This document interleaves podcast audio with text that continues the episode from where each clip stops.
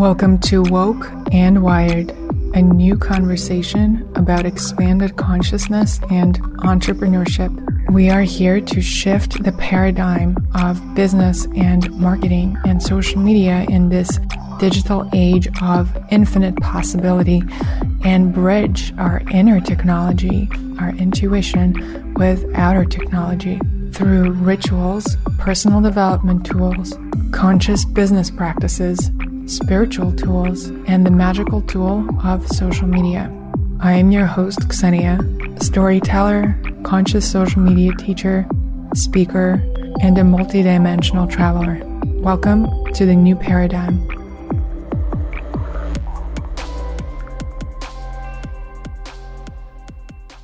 Welcome back to Woke and Wired.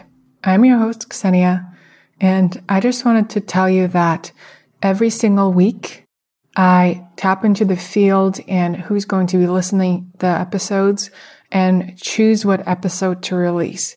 I have weeks or even months worth of episodes pre-recorded and I tune into what feels like it will be the most of value. And this week's guest, I now, after reading my notes from our conversation, understand why it felt so right to release this conversation this week. My guest is Tara Stiles. She is the yoga teacher that changed my life when I discovered her studio, Strala Yoga, in New York City back in 2012, I think. And I ended up doing a yoga teacher training with Tara. And she's just one of these figures that has a, had a tremendous impact on my life and my career path. And she was there when I was going through the whole story of losing my job and getting my heart broken and moving the Strala away was really the remedy that helped me get into that flow state, into my own body wisdom that ended up getting me through a difficult time in my life. So if you don't know who Tara Stiles is, I'm so excited to introduce her to you. She's one of the OG yogis on the internet who started posting YouTube yoga videos in 2007, way before it was a thing. She is the founder of Strala, the revolutionary approach to being, moving, and healing. Strala teaches yoga, Tai Chi, and traditional Chinese medicine to help people release stress, let go of bad habits, and move easily through all kinds of challenge. Yep, exactly that. Strala is practiced in more than 100 countries, and thousands of guides are leading Strala classes daily around the globe. Tara is an author of several best selling books and my recipe, my acai bowl recipe was actually featured in one of them. It's called Make Your Own Rules Cookbook. And the way it came together is back in the day when I was just starting Breakfast Criminals, I was reaching out to all the people I admire, whether I'd met them in person or just through Instagram. And I would offer them to make a breakfast for them. So I would literally either meet up with someone on a rock in Central Park or come over to their place and cook them breakfast. And I made this cinnamon blueberry acai bowl for Tara, and she ended up publishing it in her cookbook. So you just never know when you do something with an open heart and want to offer value to people. You never know what's going to come out of it. And Tara's whole career trajectory and work has been such an example of that. We recorded the episode during the quarantine, and she is leading a free Instagram live yoga class every single morning at 8 a.m. Eastern Time. So if you want to experience her magic, jump in on that. And she's also saving them as IGTVs if you're listening to this later along and want to tune back. The reason why this particular conversation feels so relevant this week is because it's really centered around the idea that there is no cookie cutter approach to successful business, to showing up, to building social media platform, and that it all comes back to defining what spirituality means to you and defining your own blueprint of what feels right to you. Tara shares her experience with overcoming criticism. She shares about her journey of working at a Pizza Hut and being a professional ballerina and YouTube and discovering yoga and how important it is to release the external pressure to be a certain way or to have a thing. When it comes to being a conscious entrepreneur, a healer, a creative, there is this messaging that you need to have a certain thing that you should be known for. And yes, while having a niche and a particular thing you're known for is a very effective way to get the word out there and grow your business more rapidly, Tara really hones in on the idea of releasing this pressure to find your thing and just tune into what feels good in your body. Even if that means saying no to some huge opportunities, which she did. We also talk about how important it is to use social media as a channel of service and not fall into the trap of comparison and other things that may come up while you scroll on Instagram. We talk about the software of ease and how to make burnout impossible. Before we dive into the conversation, I also wanted to let you know that if you haven't yet listened to last week's episode 101 with Erin Eber, cacao ceremony facilitator and frequency healer, please do it. She's just so real and so special. Every time I experience her healing modality, toning, I have so many things move inside of me. It's like a cellular upgrade in every level. We both have been working with cacao as a ritual and as a plant medicine for a while now.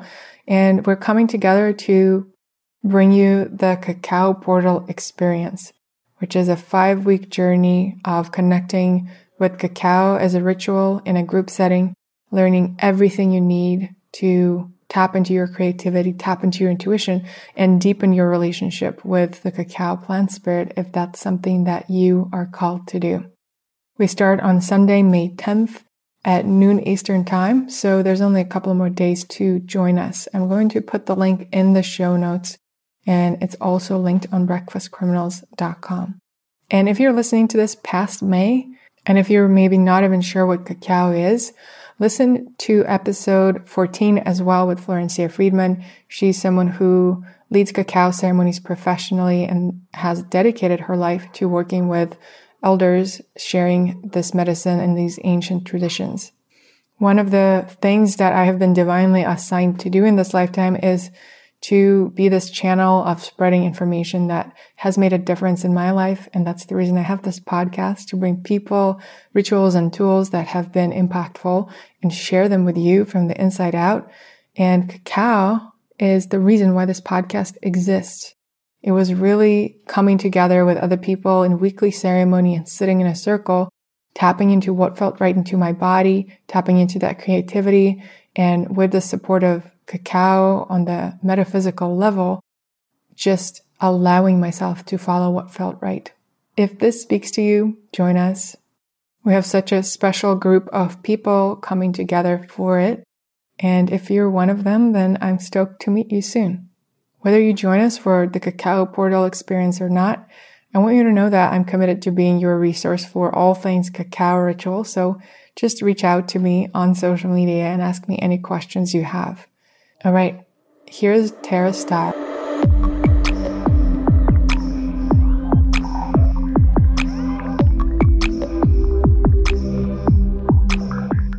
Okay, Tara Stiles. I'm so excited to have you on Woke and Wired. I just finished doing yoga with you on your IGTV, and it felt like you're in my living room. Oh my gosh. Well, yeah. Thanks for inviting me into your living room. And it's been nice to you know, through all of this stuff that's happening now, just to keep keep being in our living rooms together with each other. So thanks for thanks for doing that with me. It makes me feel better. So I just want to give everyone a little backstory of how I found you. I remember I was living in Soho and I was working in fashion and I was I had already found yoga and I was really drawn to it. And then I think I actually found Strala on Yelp. So I was just looking on Yelp for nearby yoga studios. And Strala Yoga, your your studio was literally three minute walk from where I was staying in this tiny, tiny apartment, sharing it with a guy that I didn't know, where the kitchen was in the same space as the shower as the toilet, with no like rooms or privacy. That was unknown. There was mice and roaches, like typical New York, but I was happy as a monkey because I was in Soho and living my New York dreams. And so then I found this Strala Yoga studio. I show up, and that was that. I started coming almost every day. I ended up doing yoga teacher training with you. And it really played a huge role in everything I do now, really. It took me through breakups, it took me through job changes and f- pursuing my own career, you know, my own new businesses. And like there's just so much. I feel like my voice is even shaking because it was such a guidepost in me realizing, whoa, you can feel spacious and easy in your body and you can feel completely like yourself and you can be accepted for that and supported and elevated and you can be surrounded by people who are like that too. That's crazy. I mean yeah i've i've got goosebumps right now just you know being being part of that too and you know what a magical experience. I don't think i still realize how special you know being with you and being with everybody and you know, it's one thing to just be together and do something positive for yourself. But I think because we all came together and decided that we wanted to feel better as a, you know, sort of main rule of our practice and, you know, keep going from there within the practice, that was sort of the way that we all talked to each other. I think freed up so much, so many things that could have been insecurities or, you know, feeling like somebody's not appropriate to connect with somebody else on this thing. You know, there was a sense of, you know, I always joke about with Mike, especially with that studio of Cheers, you know, the the TV show Cheers, you know, without the alcohol, of course, without all of that, but this this idea that you come together, you know, I don't think I knew anybody's job necessarily or what they did in the world because we all talked about our ourselves and how we were feeling and our passions and if we were moving toward something to feel better in our life, to match our career to our our new good feeling and and yeah, you know, so many beautiful relationships that I've had, you know, since that time are are just incredible to me how I've been how we've all been able to connect in this way. I mean, I feel so you know, like family with you, you know, with, with everything that we've been through together. And I feel like maybe because we have that space and also this practice that kind of cut through a lot of superficial stuff that we feel sometimes forced to relate to people in our lives whether it's you know at the gym or at you know work or you know in a in a certain job you know you have to talk about the the ins and outs of those things. But there's definitely something really special about the way you communicate through your the lens of your specific practice whatever yoga or thing that the practice is. But you know, with us, it's about listening to yourself and following how you feel and progressing in that and thinking about improving, not in a way where you're beating yourself up and you have to form a better you. But of course, you want to improve because, of course, you want to feel better and do better and serve better. So, sort of this outward spiral effect has, you know, just washed over me. And I feel so grateful to, you know, have people in that sort of see together with in a way. I don't really have the words to describe it, but it's it's very special and I'm just I'm really grateful to know you and and to have that sort of way to get to relate to people. So, Tara, for those who haven't met you yet, what is it that you do on a day-to-day basis? Oh gosh, well, I guess on paper, you know, I'm the founder of Strala Yoga and that's, you know, I think we always feel so much differently about what what the paper says about us. but on a day to day basis, I, you know, I'm a mom. We have a three year old beautiful daughter, Daisy. She's full of energy. So, you know, depending on what's happening during the day, I'm either at a training with a group of people in a certain city or country around the world, leading how to practice Strala or a retreat and how to simply feel better or connect to yourself. So we do several of those every year. And we also have those same offerings online. So a lot of our time is spent uh, creating videos and content and writing online to support the community that's practicing there. And that's been such a nice way to inter intertwine the two experiences that we all have now, sort of have this kind of corny tagline that I feel about everything where online is great, but in person is magic. So it's nice that we have you know both in a way to to kind of interact with. So so that's how i spend most of my time. And because i'm you know i love doing lots of things uh, i've been fortunate enough to write books and you know the publishers that i work with give me the green light to do another one. So as long as that keeps happening i'll keep doing that. It's something that i enjoy doing sharing the ease and the practice and the ideas of feeling better through many different variations, whether it's lifestyle or wellness or something specific in yoga or something specific in leading yoga or teaching yoga. So I'm kind of discovering that the the variations could be endless, and I'm having a good time with that. And different projects, uh, helping out different groups, and whether it's companies or sports teams, or we do a lot of volunteering with organizations who bring physical practices and trainings to schools to help teachers feel better so they can help the students feel better. So every day is always quite full with lots of different activities. And, you know, I feel really fortunate to get to decide the things that I like to do on a daily basis. And, you know, there's a lot to get done, but it's all really enjoyable work that I feel really happy to be a part of. Wow. So online is great, in person is magic, right? I think so. I mean, I think that's a, you know, a pretty universal experience you know i mean I, you've been on doing stuff online you know you're such an early adopter as well and i think it is really great i mean i've met so many people in person because of online and you know making youtube videos back in 2007 when people thought that was you know a little bit insane yeah let's talk about that because now youtube yoga is a norm in most people's lives yeah. but when you into it? Like were there even other youtube videos on yoga? Not that I knew about and there was there wasn't really much content on YouTube at all in the very beginning of course but you know more there was some people putting up like historical videos on certain things or you know there just wasn't really any how to do something at home content in general and you know yoga being the thing that I love to do I saw it as um you know an easy way to share the practice with I mean, honestly, in the beginning, friends and family back home in the Midwest that were feeling, you know, not so connected, not so great, different aches and pains coming up, anxieties coming up.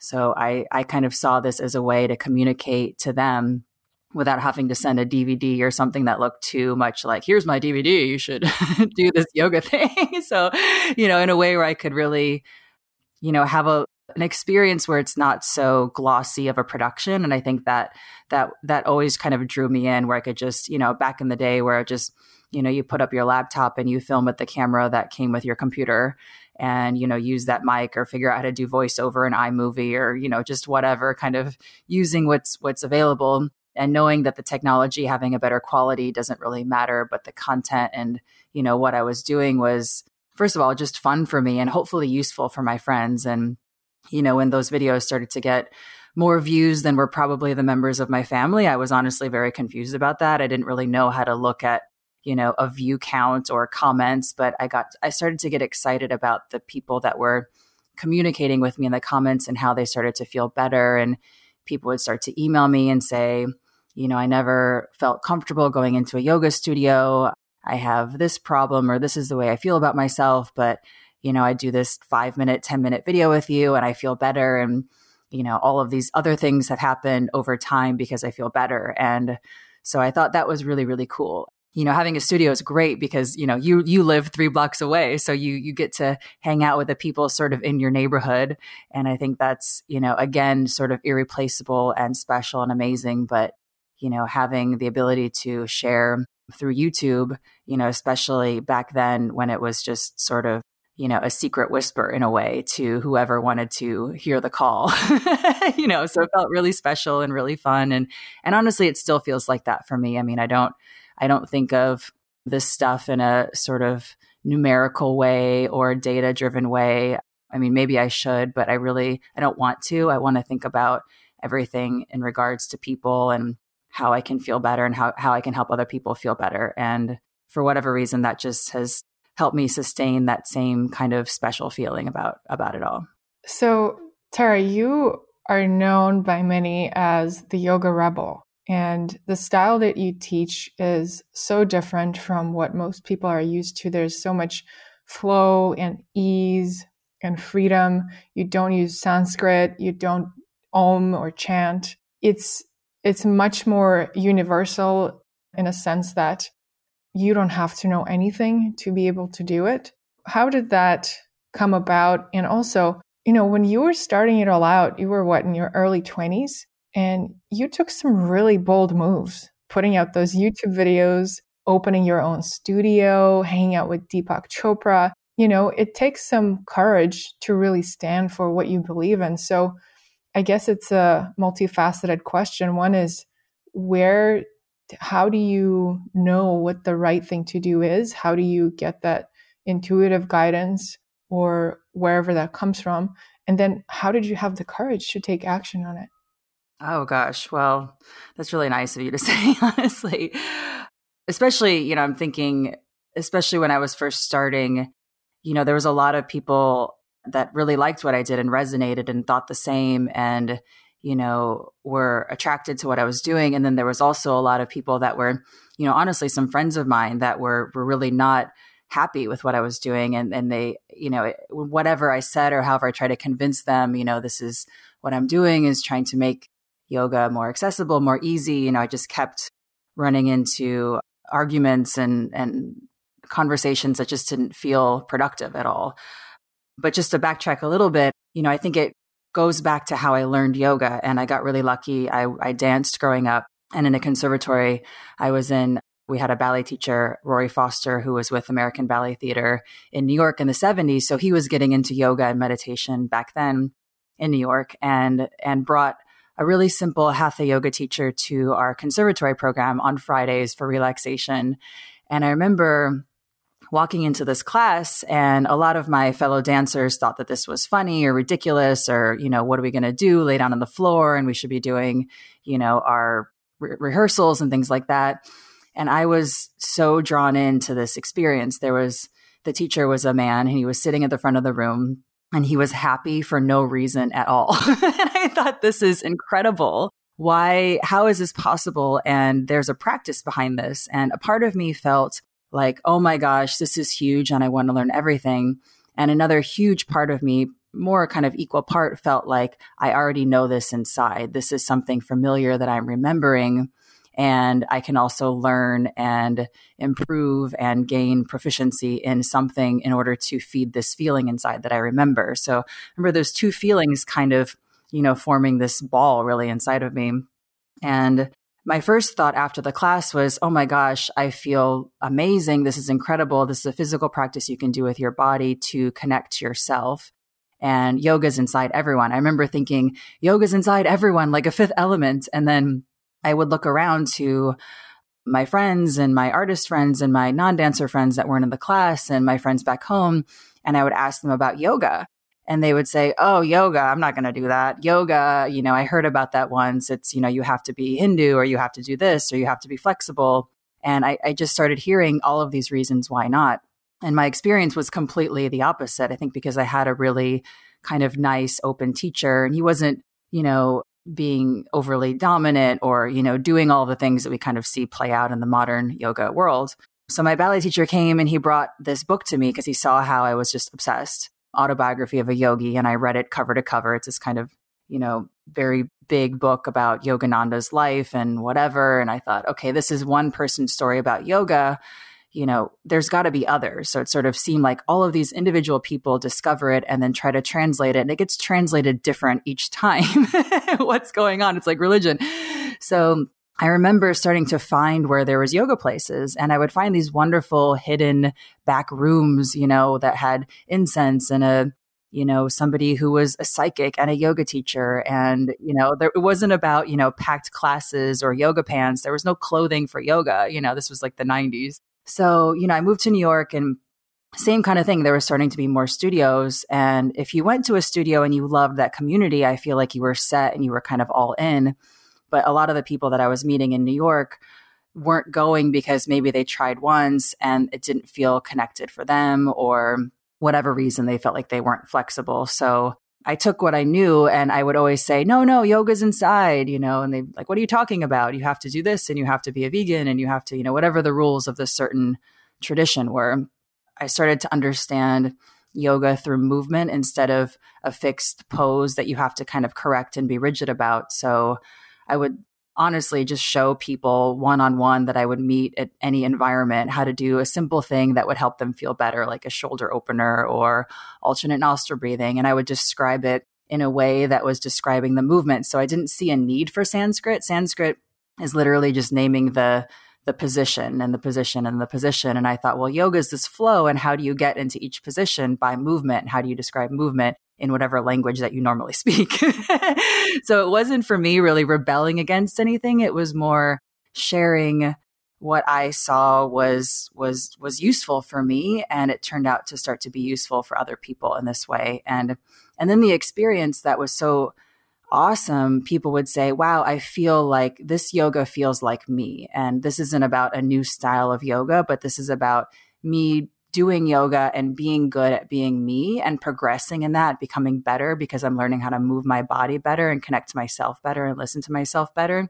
Instead of what I think the trap is a lot of more dominant teachers and dominant forms of yoga is I'm getting really good at this form of yoga to honor this tradition or respect this tradition and more intelle- intellectualize this tradition or honor this teacher. And, you know, I guess my injustice flag kind of, you know, always went up a little bit and said, well, what about honoring yourself? And yoga is this great, you know, science that's there, but we don't honor science when we do a science project. We honor the result, you know? So it just didn't make sense. so I, you know, it wasn't for me when a yoga teacher would come up and yell at me, I would say, you know, I don't care if you're yelling at me anymore, but you know, I'm I'm more angry at you if you're pushing somebody into a pose. I'm more angry at you if you're telling somebody that they're less than you and they need to go see the guru for the answer. So I started to, you know, kind of push back a little bit at the backlash. And then, you know, after a while you just don't have time or stop caring and just, you know, keep on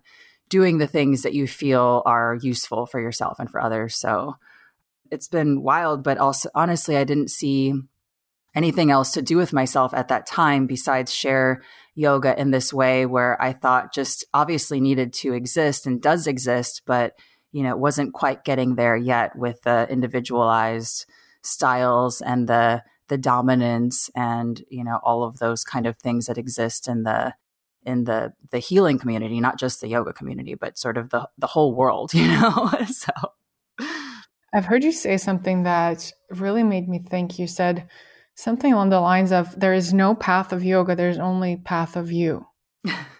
And i love that, that. Because all of these things and healing modalities and physical objects whether that's food or crystals it's all really a way of just tapping into the same thing which is of being in our hearts being fully ourselves and being kind. Yeah i think that's absolutely right. And you know the the more I got excited about that, and I think, you know, meeting you and seeing what you were interested in, what you were building and you were doing, and seeing how it's a version of the same ideas, I thought that was just so beautiful. And, you know, this idea of finding something that's so powerful, this healing practice, and instead of feeling like you're less than the practice or you're less than your teacher or less than whatever the aura of that, you're actually a part of that. And that can be a process for you to grow and feel better and connect to that heart space, I think is, you know, exactly right. So I think the the coolest part for me just being involved in this is seeing seeing myself progress and and feel better about helping people feel better and then and then other people that connect to yoga in this way whether it's because of me or because they figured it out on their own. And i'm sure lots of other people have figured out how to make yoga feel like them. I just don't think it was organized as much but you're right. You know, there's there's really great teachers and in all kinds of healing modalities that are you know quote unquote rule breakers but in this way of not you know showing up in a harley and being like yeah i'm breaking the rules man but more doing all of these healing modalities in the way that you know i hate to say maybe they should have been done in the first place but you know along the way anything that gives you power people want to have power over so you know there's there's naughty crystal people and there's nice crystal people. And you know you can i think it's i think it's just true with not just the healing world but every world you know? So it's any any healer that helps you feel like yourself and feel confident and comfortable and and fosters that and guides that in a way i think is you know an extension of what what i'd like to be involved in and i think what kind of the where we can all progress in this way. Mm. so what are you excited about right now? Oh my gosh.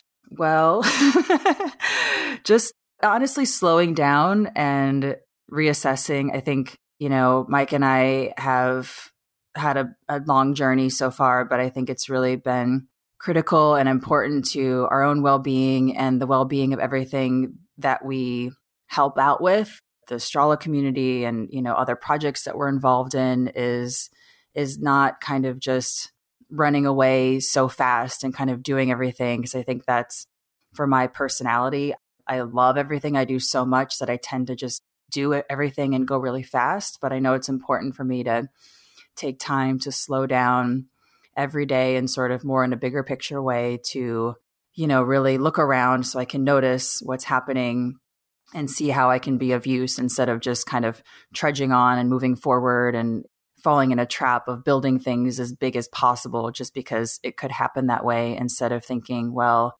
maybe there's a way to be more aligned with my whole self and serve in a way that, you know, won't make me regret anything later. So I think I'm I'm kind of in that that place of dropping in a little more and kind of searching around and and and making sure I'm taking really good care of myself so I don't miss out or or make the wrong step.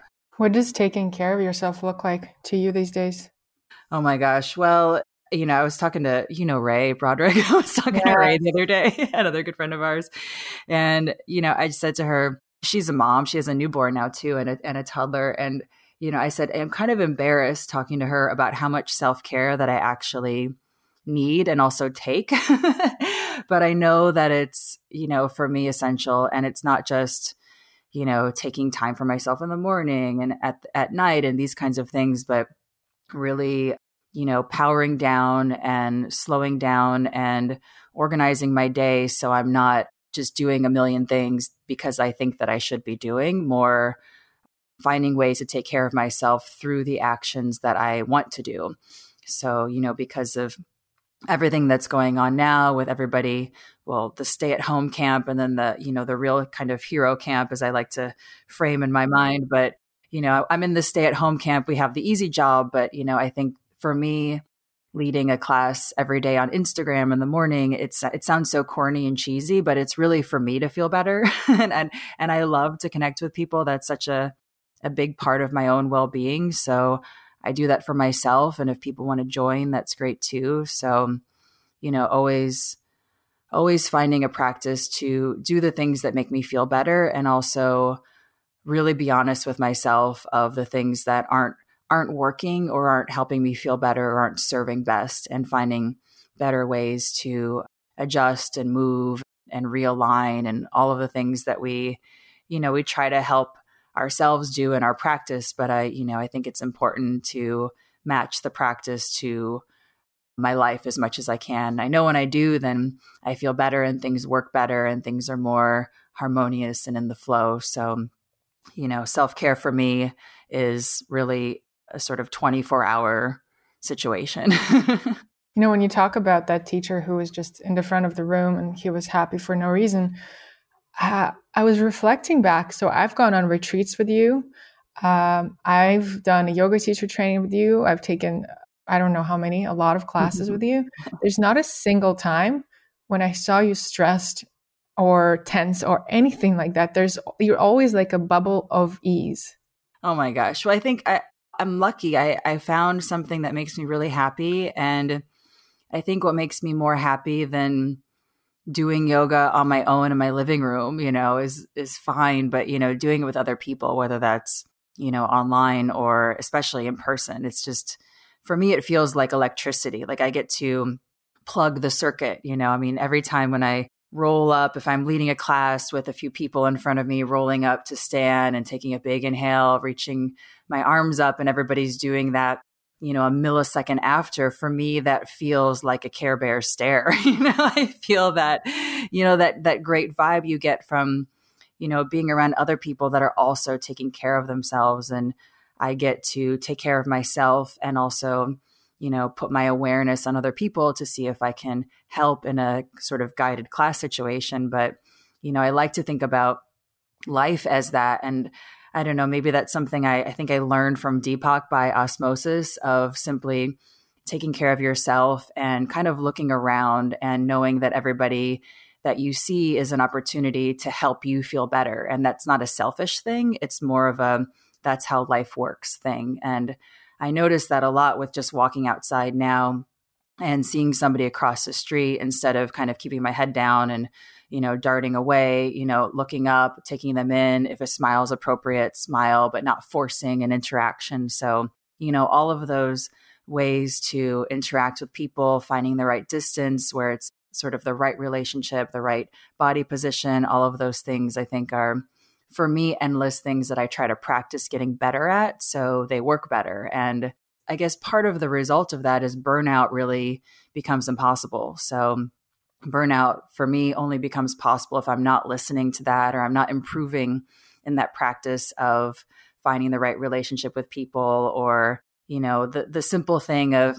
having a conversation with somebody after class in a studio, knowing when to end that in a way that's nice for everybody, knowing for me, I mean, I'm, I kind of take this to the a weird level where I'll go home after a training day and think, oh, did I say three things too much to, you know, to somebody after they were asking me about their knee pain? Did I keep the conversation going too long when it just started to become about the weather? And was that was that still useful for them? Was it useful for me, or were we just kind of killing time and not So you are human. yeah, I don't know. Yeah, okay, good to know. I don't know, but I think it's it's fun to think about all that stuff and you know, you got to spend your time doing something. So it's sort of working for me, I think, or it's useful. So I, am going to keep keep with it for a while. All right. So I want to get into the business side of it, and before we do, something that I keep thinking about that your path is such a beautiful example of is when I think about paving your way and building business, creating impact. There's, you know, if we just kind of bulk it all down into pile, I see it as two paths. One is following a formula to the T of seeing what others have done, what has been successful, studying it, following it, being consistent. If we take YouTube, for example, it would probably mean posting a video every week at the same time, using the proper names and hashtags and all of that. Or you can tap into the unknown and do something, allow something to arise from somewhere that's not even you, something that's bigger than you, and allow it to take over your body and show you the way. And to me, you're an example of someone who leads from that unknown. Yeah, I mean, it's it seems very odd, or you know, I think a lot of people would find that too risky. Maybe if you kind of when when you were just saying that, one seemed very normal or intelligent or smart, or of course you should do that, like go to college. and the others seem like just, you know, be an artist. that's what you want to do. But I, you know, I feel like for me, it's, it's essential to have the, the second. Otherwise the first doesn't work. And, you know, now that I've been, you know, sort of doing what I've been doing for a while, you know i see other people that you know come to me. I'm not an expert in you know how to how to build a business but you know i i, I do what i do and have some i can tell you my failures. You know i can tell you what i've learned and what doesn't work so well for me. I don't know if that's repeatable but i do see a lot of people trying to do the first. Like i mean I don't really, really want to call that go to college because it's probably a good idea for a lot of people, but the the more cookie cutter approach, and a lot of people, they're they're really special thing that makes them them gets completely lost. And just a simple example that I that I see is, you know, a lot of a lot of young people that come to our trainings, they they show up and and and we get to know each other for a while. And maybe you know we all leave and go home. And 3 months later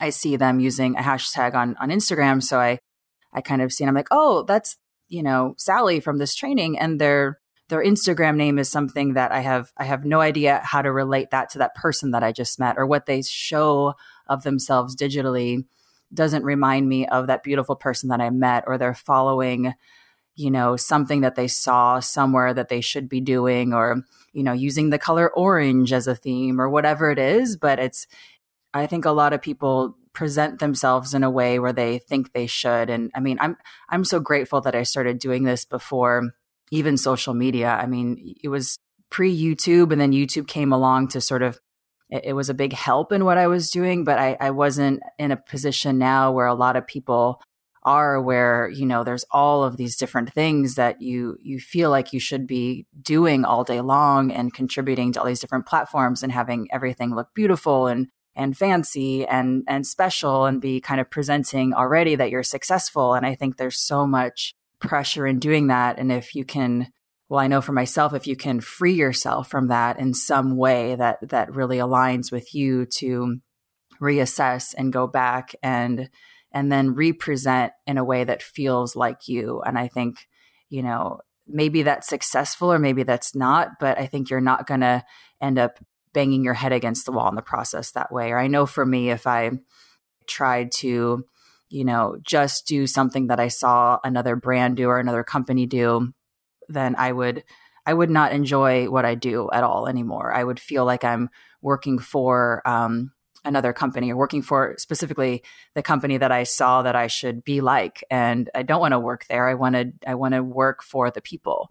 And I think it's, you know, it's just important, whatever path you're following, whether it's more, you know, repeating something else with a slight variation or coming up with something completely brand new to, you know, to have these sort of gut checks, you know, pretty regularly to see if you're still moving in alignment with yourself. Because, you know, I just know for me, if I didn't, then I'd be, I'd be a little bit lost, to be honest.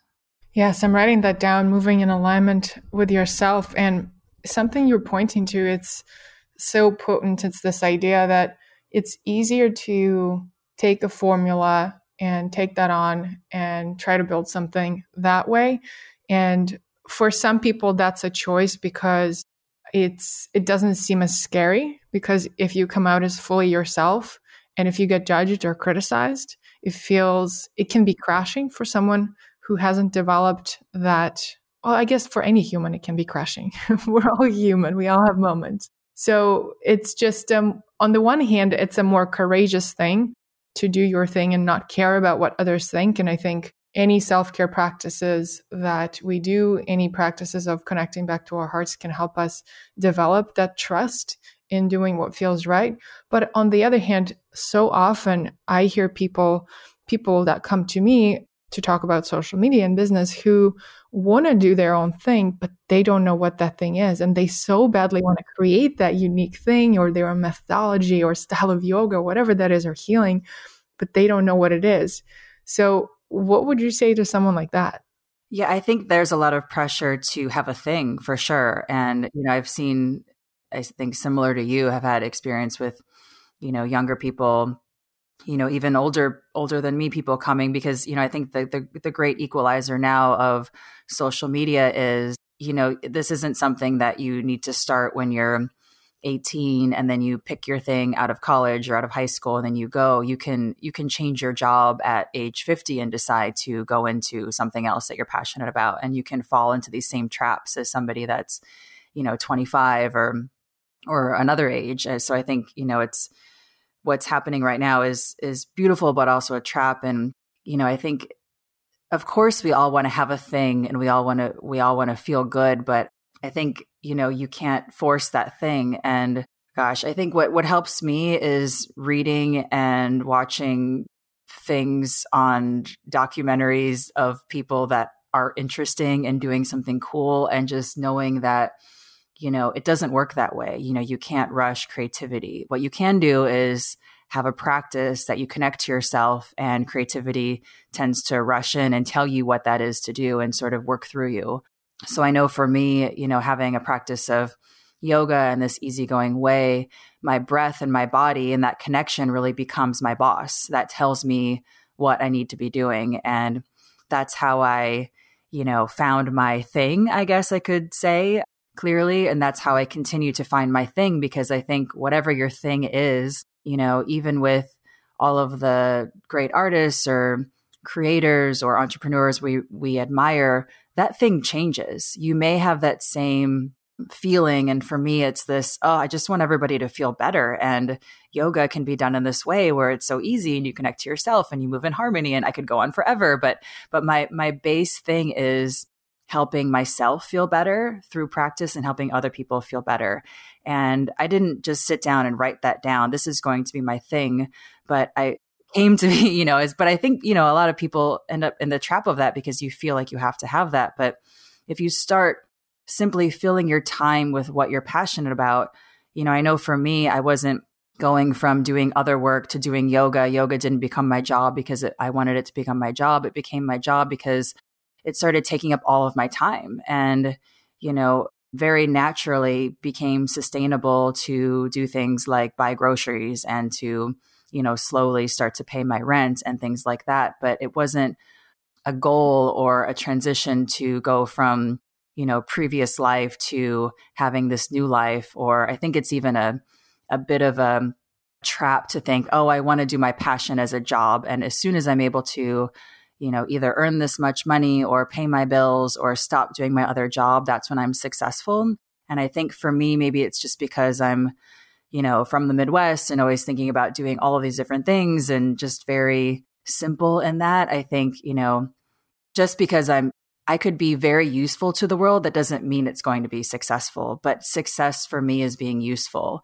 And so I've i am always comfortable, you know, if someday I need to go get a job that I can wait tables or whatever, I'm, I'm going to feel fine doing that because I know I can still be myself doing that and help help people feel better doing that. I remember being in high school working at Pizza Hut and you know, I just I took it seriously. I would show up and you know fold all the boxes because everybody would stress out at the at the dinner rush and freak out, and the the manager would like lock himself in the freezer. And I thought, you know, if I just get here twenty minutes early and fold all the boxes, by the time the dinner rush comes, we'll have boxes and people won't need to freak out as much. You know, so I think you know, and there's this trap of people now, especially because everything's so visual on the internet. Everybody looks so successful there's this trap that you have to have your life look a certain way and for who you're the only one that sees your life you know but if you can find your yourself working a certain way that's comfortable you know what's happened for me is you know i don't work at pizza hut anymore you know i have plenty of opportunities that come into that want me to do the thing that is my form that is my vocabulary. So i have no shortage of opportunities to serve in the way that's specific to my thing. But if those opportunities weren't here in my past, I didn't wait for them to come to do to be myself or to discover this new way of being in myself that's that's sort of useful to the world. Because you know if if you're if you're working at a diner or in a corporate office or teaching yoga, you're the same person the whole time unless you're putting on a show that you're, you know, a better person when you're a yoga teacher and you're a jerk when you're working at a corporate office. So Yeah, when you talked about inspiration, I think the linear way of getting inspired when we're looking for sort of guidance in expanding our business or offerings or making more money or whatever that is, the natural and linear thing is to look within our niche, what's been done. But what I have found, just like you, is looking at humans living their lives full out and being so passionate about particular thing like Paul Stamets, the mycologist. When I need a burst of just feeling alive and awake and excited about my own life, I go and I listen to him. And you know, I think it's for all of us, it's important to find those things that are outside of our immediate reality, outside of our business niche, to just get onto that wavelength of aliveness and passion because maybe that will awaken something in you that didn't you didn't even know was there. So with that, Tara, you know, you mentioned social media and the pressures of social media. What is your relationship with social media these days? Well, at the moment, probably more than it was a few weeks ago, considering we're all staying at home. But I kind of joked years ago when this reporter came to our studio and was writing about me for the New York Times, which I thought was a super tiny article in the back of the paper, ended up being a bigger article and surprising and changing my life. She was an angel. I remember describing to her, because at that time it was just YouTube. There's a bunch of people inside there. and I remember, you know, that's how I feel about, you know, social media or connecting to people online. There's people in there, you know, communicating through our our text that we're writing or pictures that we're sending or videos that we're making we have all these different ways to communicate just besides you know voice like an old phone call or something so you know i think for me it's it's remembering that no matter how much i see or i hear from other people or whatever the the pressures are that that i see or i experience a lot of our our guides, our instructors feel a lot of times really pressured to be on social media, to be posting, you know, pictures or videos every day. And a lot of times they get burned out. And I think that's totally normal if you're spending unaligned time doing anything. I don't think that you know social media itself can burn you out but if you're if you're you know and you're you, you're very much more eloquent in, in this department. I'm stepping on your your expertise he's saying it perfectly. But you know what i mean. It's sort of you know i i love people and if i can use this tool to connect with people great. You know i i try not to let fear or insecurity seep in too much. You know, of course, it's really fun to see what other people are doing and to look around and see how beautiful things are and how interesting things are and see how my friends in real life present themselves completely differently online. I think that's always kind of interesting and funny too. But, you know, it, it is this this new thing that we we don't entirely comprehend because it's not just straight communication with people as we would in person. You know, we can't walk around having a relationship with somebody else and show them a video of ourselves when we're talking to them. You know, it's sort of a, a presentation in this way. But yeah, I think it's for me, it's still it's a bunch of people inside the computer, it's a bunch of people inside the phone, and it's an open channel to to serve and to help and to feel better. So I love that. And I love that I love what you said about getting out of your field, you know, especially with all these Instagram lives happening now you know, I'm tuning into National Geographic, had a really cool one on yesterday with uh, Jimmy Chin, the photographer, and, you know, Imran at BOF is doing really cool things. And everything is so connected, you know, even if you're not in the field of fashion or, you know, nature or extreme athletics, there's always something to learn by people that are doing something for so long and really passionate about it. And, you know, I think for me, that's been the great equalizer and the great way to communicate. And, you know, when you said earlier, I must have had so much courage to do these things. For me, it's just, you know, I'm coming, I'm coming to life with this passion inside that I have to share and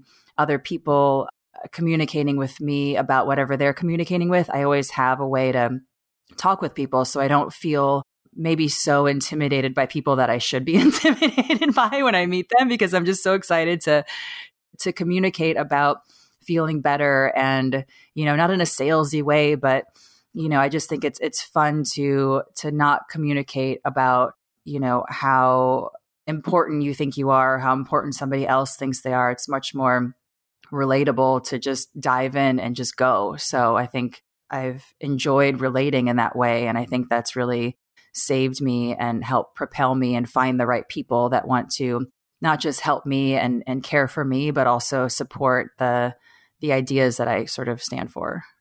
I love that you mentioned Imran. So, Imran, for those of you guys who don't know, Imran Amed is the founder of Business of Fashion, which is one of the things that got me into fashion in the first place and into blogging almost 10 years ago when I was in fashion grad school in San Francisco. Business of Fashion was this tiny little publication. And now it's probably the biggest business of fashion publication in the world.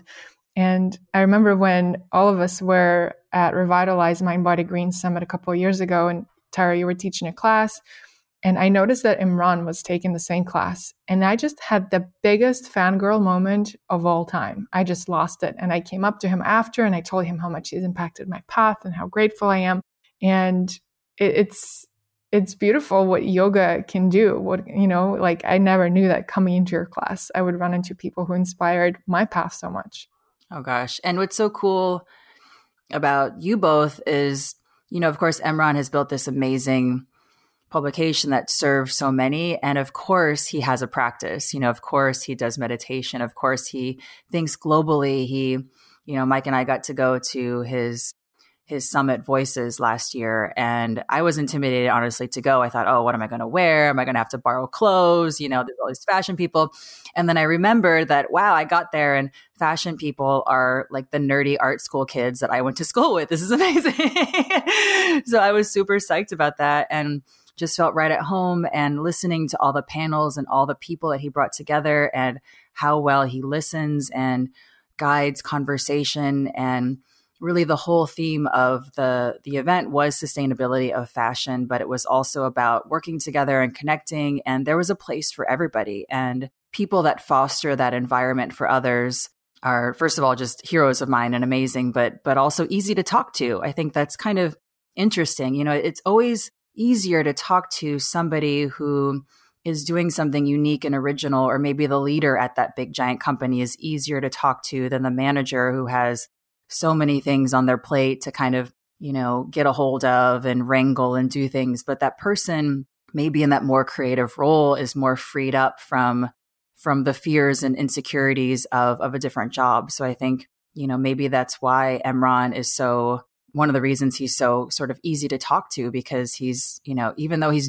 doing so much and so busy, I can't even imagine he's he's creatively, he just feels so free as well. And, you know, so many people that I've got to meet over the years that have built amazing, beautiful things, whether it's their companies or as themselves individually or, you know, famous people, non-famous people, CEOs or whatever, they all have that in common that sort of, you know, they're really present, they're available, they're they're free, they're they respect people that have built things and all of that, but it's not sort of so impressive that it's crippling. And I think, you know, a lot of people feel crippled by impressive people or it's harder to approach them, you know, because of that, well, I'm less than and they're so much greater, but I don't think that that's a reality, really. It's more of a, a fear that some people hold.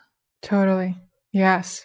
So when you talk about business and all the things to do, one one other thing I wanted to get into with you is, and by the way, I totally I'm one of those people that gets completely crippled in the presence of people I admire. I was so nervous when I came over to your place to make you breakfast what? that I, I, I mixed up our phones. I remember we had our phones out, we were taking pictures, and I ended up taking both my phone and your phone when I left and then on my way out, as I'm walking out of your apartment, I realize I have two phones in my pocket and I just freak out. I'm thinking, is she going to think I stole that phone? Is she going to think I'm calling Deepak? I was just freaking out. I think we were both just going to the studio anyway for yoga. So I don't remember that at all. I just remember you were awesome. And I was just so excited to learn more about what you were doing with your heart bowls and how you were feeding people. And you came over and fed me breakfast. And honestly, that was at a time in my life where I wasn't I wasn't nourishing myself as much as I should have. So you were you were just an angel that came in and gave me breakfast and said, you know, you need to eat something before this 11 a.m. class, Tara, and take care of yourself and slow down and let's have a conversation and, you know, let's have a, a normal girl time moment where we can talk about all the things that excite us, but still just be here and take care of ourselves. So thank you for that. I really, you know, that was a big, a big moment for me. Mm. I think that's what the podcast is for me. You know, with Breakfast Criminals, the way that it really grew and started is I would just reach out to people I admired on Instagram and say, hey, let's meet up in Central Park or let me come over to your place, even though we've never met, and I'll make you breakfast.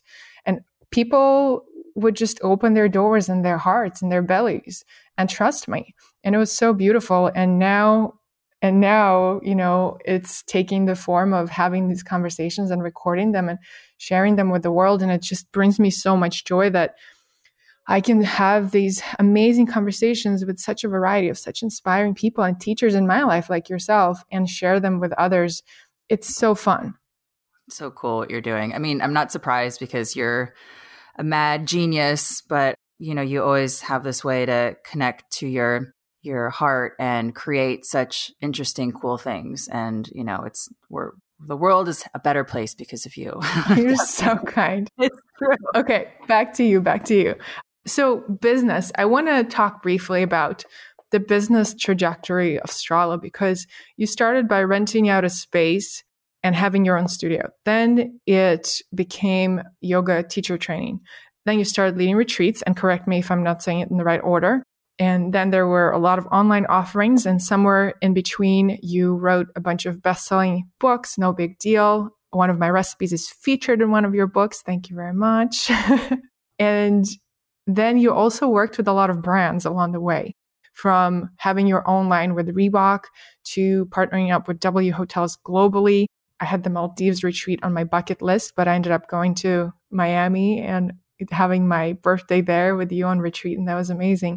So, t- talk to me a little bit about that trajectory and kind of maybe how that has led you to where you are today and what you've learned along the way. Because I think a lot of people tend to think there's one path and one way to do this and one way to scale your business. but I would love to hear in your experience what how has it been and what have you learned along the way? Sure, and honestly, thanks for for asking that. And I feel so open with you to talk about this. I think this is such a the business of what we all do is so interesting to everybody and and useful and I just feel comfortable talking with you about it. So so thank you for that. Yeah, I mean in the beginning the you know we had we started a studio first in Mike's apartment and it was for fun and I had no idea it was going to be a job or take up more time.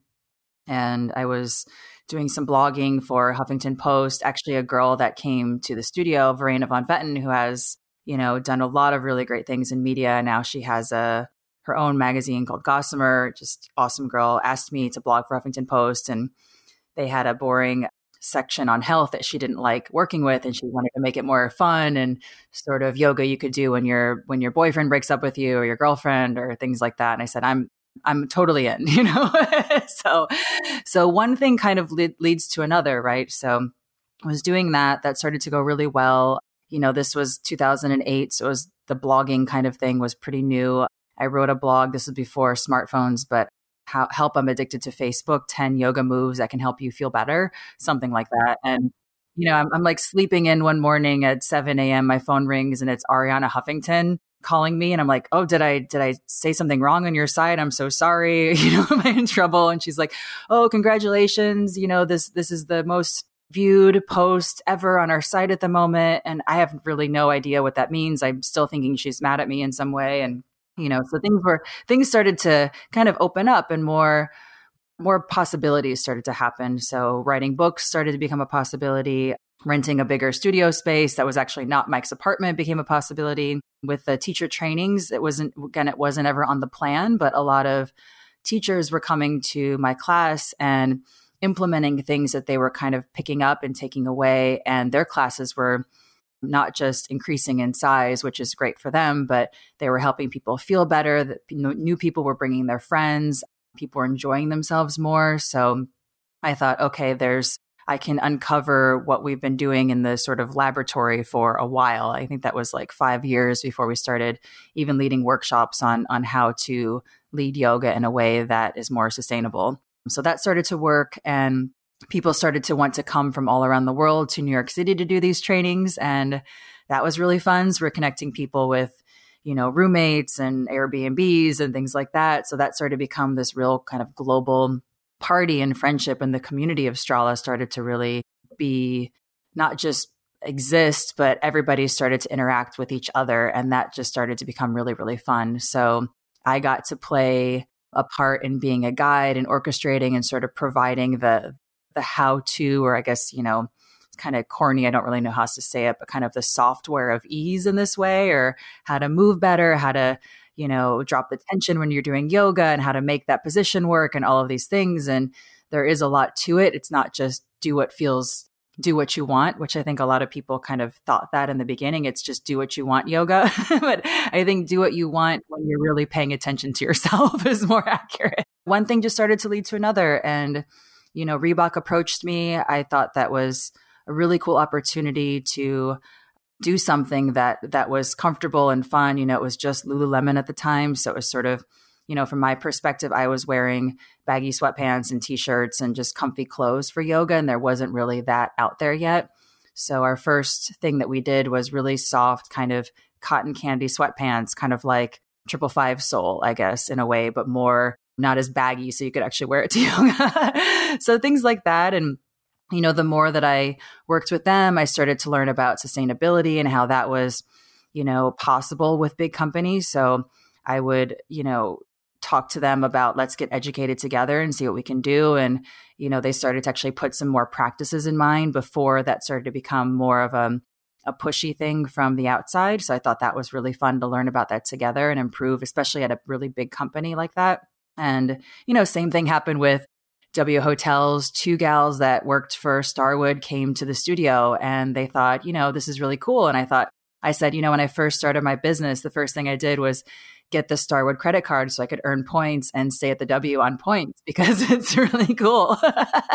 so I was a fan of them and you know, we came in and had some meetings and had many meetings and just figured out something we could do together. So you know, I know a lot of people at that time thought, how did you get that gig? And I said, it wasn't a gig. It's just, I met people and we kind of figured out how to work together. And even at big companies, it's still people. And I think that's, you know, that's been something that, uh, you know, has saved me a lot of intimidation or, you know, or acting in a way that I shouldn't act in a way. I just, you know, want to see what's appropriate for everybody and, and see what we can do where, where everybody wins. It's not just a single sided exchange. So, you know, again, I think that's more fun for me to to help in a certain way think about you know not just what i can get from the situation but how is this going to be an interesting project for everybody? And and we have fun. I mean from that project specifically everybody that worked at starwood during that time are still really dear friends of mine. We keep in touch. We check on each other all the time. And i've you know i've done some other projects at other companies that they've worked at and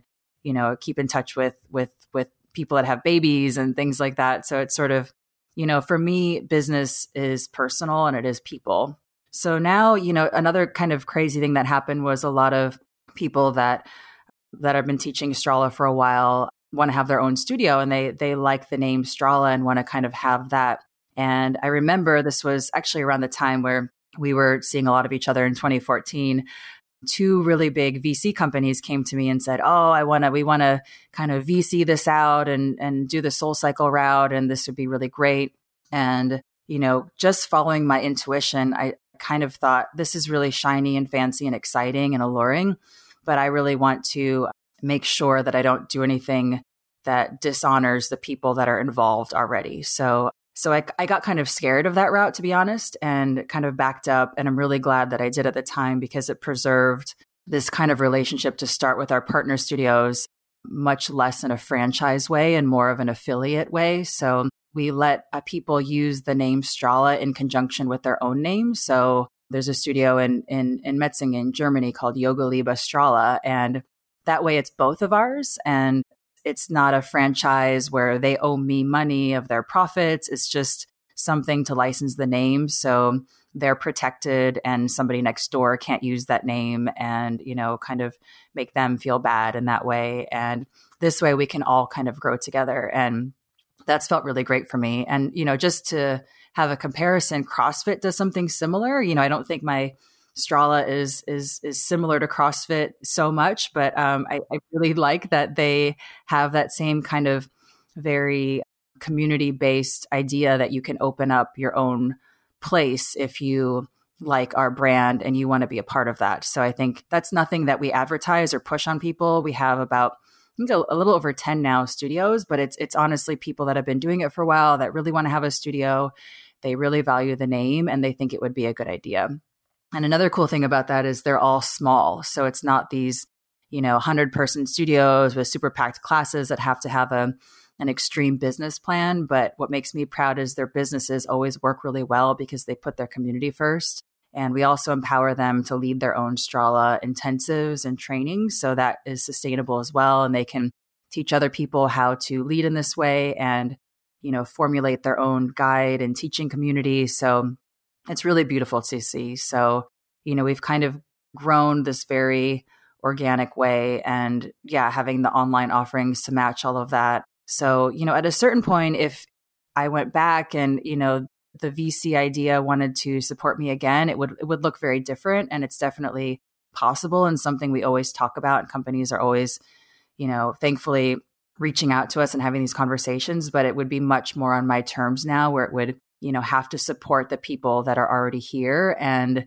and not be just a numbers business first kind of a thing which i think a lot of people get in trouble with vc you know the moment you take somebody else's money the moment you know you have to do everything that they say. And i love that we haven't needed to do that in order to continue to do the things and to help everybody feel better. So it's been really a beautiful journey so far and you know every few years it, it grows and changes so much and you know everywhere we go there's people that i'm friends with that practice and lead in this way and you know above all else that makes me so proud to be able to have this connection live inside other people that also feels like them and has helped sustain and support them financially and in their life and emotionally sort of having everything be all together. It's not just a moneymaker or an emotional thing or just spiritual but not physical. It's sort of more holistic in that way. And, you know, that that that makes me really proud wherever we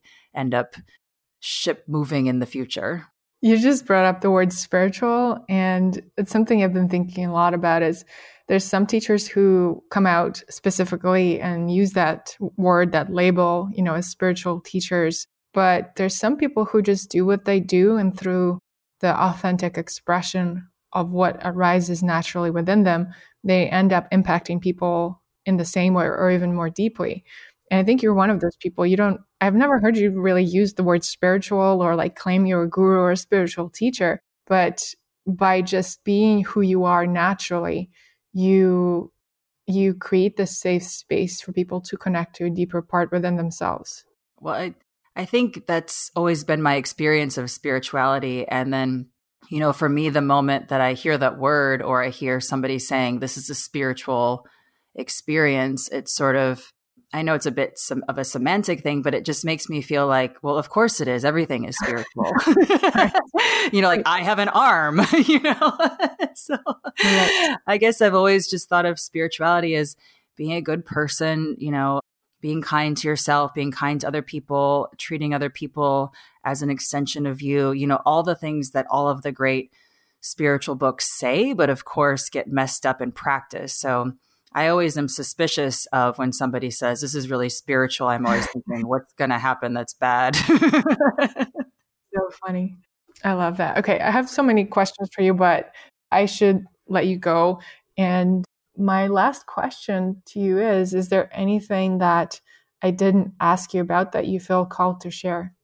Oh my gosh. Well, I just, it's really easy to talk to you, and that's, that's really nice. But I guess we could just kind of talk all day about connecting and feeling good. And I think specifically with your with your listeners in mind, or what I think your your listeners are always looking for is, you know, something you embody so well already. And it's it, you know, you probably articulate this so much better than I do, but that idea of connecting to yourself and not worrying about going into the world and making it look a certain way because you know the moment you practice and whatever your form of your practice is whether it's journaling or yoga or whatever the thing is that helps you connect deeply to yourself, when you come back to that and do that regularly, you will spill out like a glass of water just running everywhere along the floor with the the blueprint of what you should be doing. So I think instead of looking for the blueprint in whether it's other people or, you know,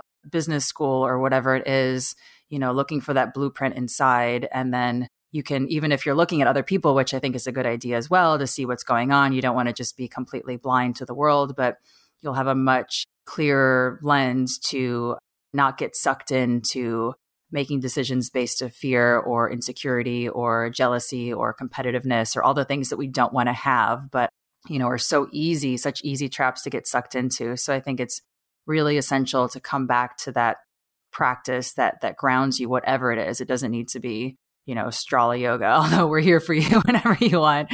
But I think that's so essential to to do that every single moment you can and have ways that that infuses everything you do, infuses your meetings, infuses your business plan, infuses everything and and then you can look at the world and do your comparative analysis and your spreadsheets and everything and it's not going to suck you into the wrong direction at least as as easy. You have more of a more of an immunity built up to it the blueprint is inside of you. I love that so much.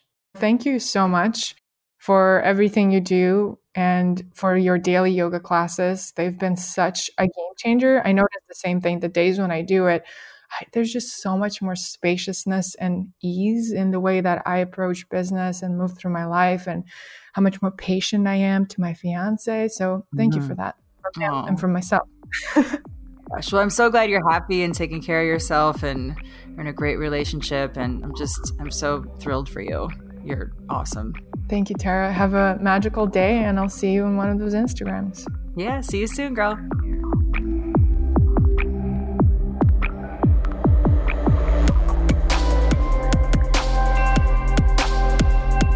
If you enjoyed the show, please leave a rating and a review on iTunes and share it with a friend who you think could benefit from the message. find all the show notes and all the resources on wokeandwired.com. And also join the Woke and Wired Podcast Listener Facebook group. It's a private group where you can connect with people who are like minded. And say hello on Instagram. Find me at Woke and Wired. Stay woke, stay wired, and take three deep breaths right now.